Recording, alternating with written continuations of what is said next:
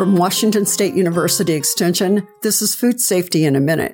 Want to try some new recipes keeping food safety in mind during preparation? The Partnership for Food Safety Education offers online recipes for appetizers, side dishes, entrees, and desserts.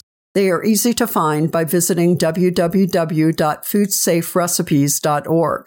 Research shows that when recipes include directions for hand washing, safe internal minimum cooking temperatures, preventing cross contamination, and washing produce, consumers follow them.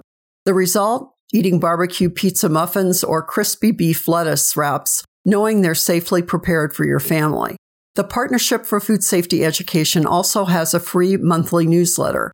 Type cooking times, recipes with a dash of food safety in your search engine. Enjoy safe, delicious food prepared at home. Thanks for listening. I'm Susie Craig.